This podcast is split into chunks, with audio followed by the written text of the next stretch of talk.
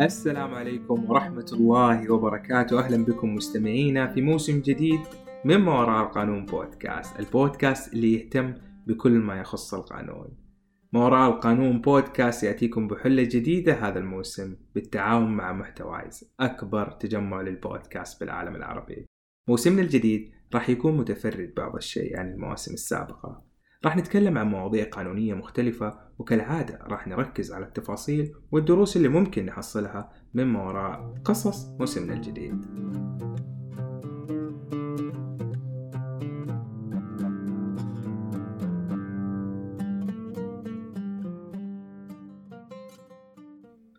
تبدأ قصة حلقتنا اليوم من العام 1984 أبطال قصتنا هم زوجين كوريين هاجروا للولايات المتحدة الأمريكية. بصراحة ثقافة الكورية معدومة فبعضكم ممكن يعرف ينطق أسمائهم أحسن مني. الزوجين هما دو وونغ تشانغ وزوجته جين سوك تشانغ. على كل حال بدأت القصة في لوس أنجلوس لما افتتحوا أول محل لبيع الأزياء بالتجزئة وأطلقوا عليه اسم فاشن للأزياء النسائية. طبعا هذا كان بعد ثلاث سنوات من العمل في أعمال مختلفة مثل تصفيف الشعر وإعداد القهوة وغيرها. البداية كانت قوية خصوصا أن في العام الأول حقق المتجر مبيعات بقيمة 700 ألف دولار. هذا النجاح ولد سلسلة ضخمة من المتاجر اللي مستقبلا حملت اسم حلقتنا Forever 21 في عام 2015 أعلن موقع The Business Insider بأن Forever 21 ضمن قائمة أفضل شركات الأزياء في العالم ووصل دخلها إلى 4.4 مليار دولار أمريكي. بعد 35 سنة من النجاحات وصلت سلسلة المتاجر إلى أكثر من 800 متجر حول العالم. على كل حال شركة Forever 21 انهارت ببساطة. هذه المقدمة البسيطة راح تخلينا نطرح أسئلة كثير عن أسباب فشل الشركة وخلونا نتكلم بشكل مختصر عن النتائج اللي حصلت لهم من ما وراء مشاكلهم القانونية هل من الطبيعي انهيار شركة واجهت العديد من التحديات والانتقادات والغرامات ومع ذلك استمرت في جمع مليارات الأرباح والتوسع بشكل كبير جدا؟ حتى بعد مقاطعتها في عام 2001 ولمدة أربع سنوات ومع خلافاتها مع المشاهير وقضايا الانتهاكات لحقوق الملكية الفكرية وقضايا قانون العمل وتعرض الصورة العامة للشركة لضربة كبيرة بسبب مشاكلهم القانونية وأيضا حتى مع ظهور منافسين مثل H&M وزارا ما تأثرت فوريفر 21 واستمرت في جني أرباحها وكان سبب نجاحهم وثقتهم الكبيرة في نموذج عملهم الأصلي اللي كان يتبع نظام بيع سلع الموضة السريعة بسعر منخفض تحت شعار قم بشرائها الآن وإلا ستزول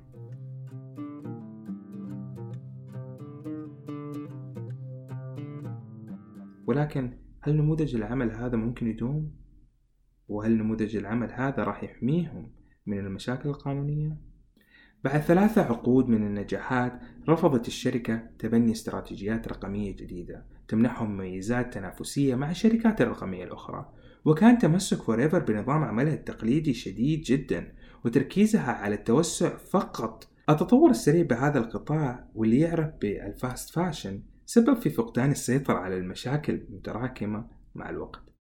من مظاهر الانهيار هي الديون اللي تزايدت على الشركة إلى أن وصلت إلى 500 مليون دولار. بالطبع الديون ليست فقط سبب الانهيار فقبل سنوات قليلة من انهيار Forever 21 ظهرت العملاقة أمازون وأيضا بعض من الشركات الناشئة عبر الإنترنت اللي بدأت تستحوذ على حصة Forever 21 السوقية. وبالتالي فقدت السيطرة Forever 21 على بيئة البيع بالتجزئة. ورغم ذلك استمروا بالتوسع والتمسك بنموذج عملهم حتى مع وجود تحذيرات قانونية بهذا الخصوص. في بيان للملاك قالوا فيه عندما نمونا بسرعة كبيرة كان هناك الكثير من التعقيد الذي لم نتوقعه. اضطررنا إلى تخصيص مجموعة متنوعة لبلدان مختلفة وهذا أدى إلى فروقات دقيقة ومتعددة. أضافت مشاكل كبيرة لنا. وهنا يبرز دور إدارة الالتزام خصوصا بالشركات الكبيرة. شركة Forever 21 واجهت العديد من المشاكل القانونية بخصوص الالتزام بالقوانين أو فيما يخص حقوق الملكية الفكرية بالخصوص وعاد في كل دولة مشكلة مختلفة. ومع كل التحديات التي واجهتها الشركة خلال مسيرة عملها كان أبرز أسباب فشل الشركة في الواقع هو نقص التخطيط السليم وتمسكهم بالعوامل اللي أدت إلى نجاحهم مسبقا. دون إدراك أن هذه العوامل ما راح تدوم وهذا بدورة أدى إلى عدم القدرة على مواكبة التغييرات في السوق اللي بدأ يميل إلى التجارة الإلكترونية. التمسك بنموذج العمل التقليدي مع ارتكاب الكثير من الأخطاء عبر السنوات راح يؤدي إلى الانهيار مع مرور الوقت بكل تأكيد. وعدم التخطيط السليم للتوسع سواء إداريا أو ماليا أو قانونيا راح يؤدي إلى الانهيار وإن طال وقت الانتظار. شخصيا من البودكاست اللي تعجبني بقطاع الأعمال ويتكلم عن الأعمال بشكل جدا مثري واللقاءات جدا رائعة هو بودكاست سوالف business للزميل مشهور الدبيان دروس ونقاشات حلوة. أنصحكم بالاستماع لها فاصل ونرجع نكمل قصتنا.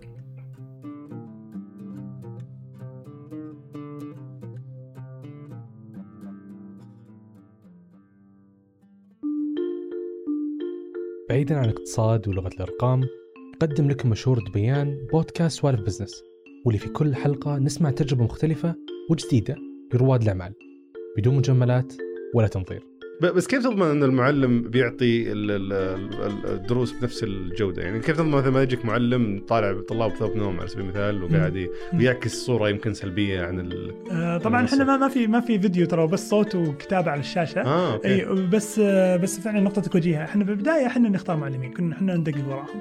الآن إحنا نفكر بموديل لا يعني مفتوح آه منصة مفتوحة آه تجي أنت كمعلم تفتح كلاس في فنون بس ما تكون متاح للجميع ما حد يشوفك. أنت اللي تجيب الطلاب.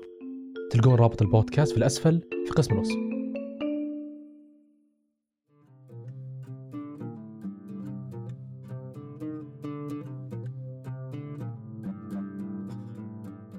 كورونا علمتنا الكثير وهي أزمة أدت إلى فشل الكثيرين وأيضا بروز غيرهم. الاستفادة من أخطاء الغير مهمة جدا حتى لو كانوا بقطاعات مختلفة. ومن إدارة الالتزام بقطاعات البيع بالتجزئة إلى غيرها من القطاعات وصولا إلى القطاع القانوني.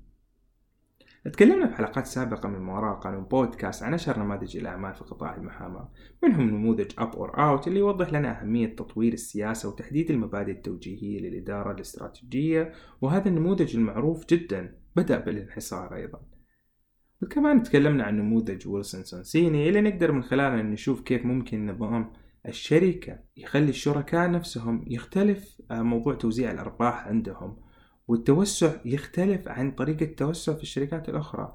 التوسع عندهم يكون عبر تقديم خدمات قانونية لشركات ناشئة بسعر منخفض للحصول بالمقابل على حصص هذه الشركات.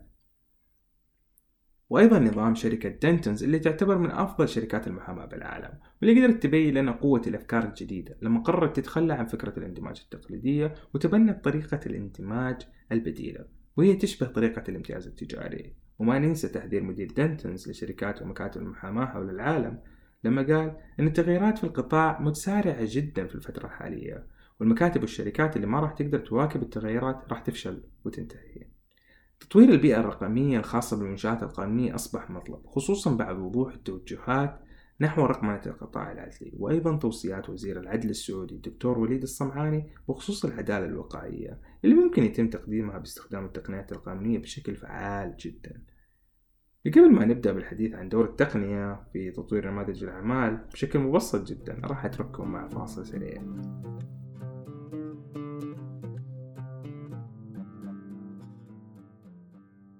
Case Engine برنامج إدارة القضايا الأول في الشرق الأوسط. البرنامج الأسرع نموا في المنطقة. تم تطوير Case Engine لتطبيقه في مكاتب المحاماة والدوائر القانونية للشركات. برنامج Case Engine يساعدك على التحول الرقمي وأتمتة الأعمال القانونية باللغتين العربية والإنجليزية. لمعرفة المزيد زوروا موقعنا www.caseengine.app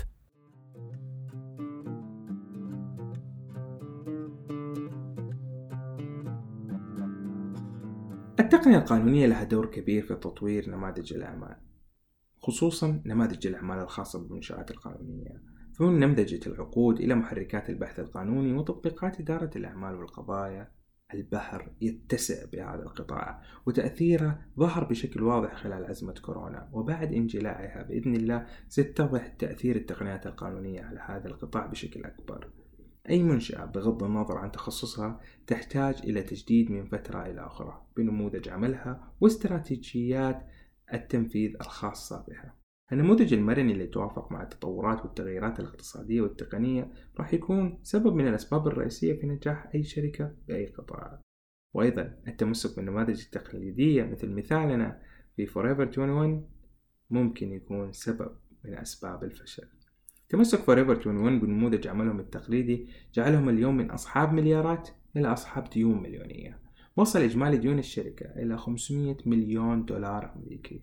وبسبب هذه الديون قامت الشركة بتقليص وإغلاق حوالي 350 متجر حول العالم وتم بيعها لمجموعة من المشترين مقابل 81 مليون دولار أمريكي.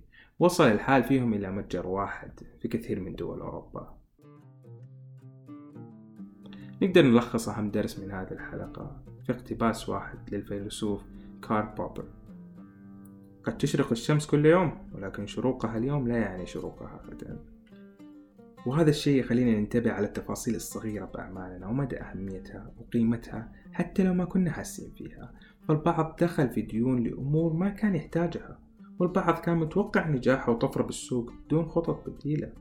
البعض أيضا كان يتوقع أن التوسع بطريقة غريبة سيحقق أرباح مستقبلية ولكن لم تسعف الأزمة.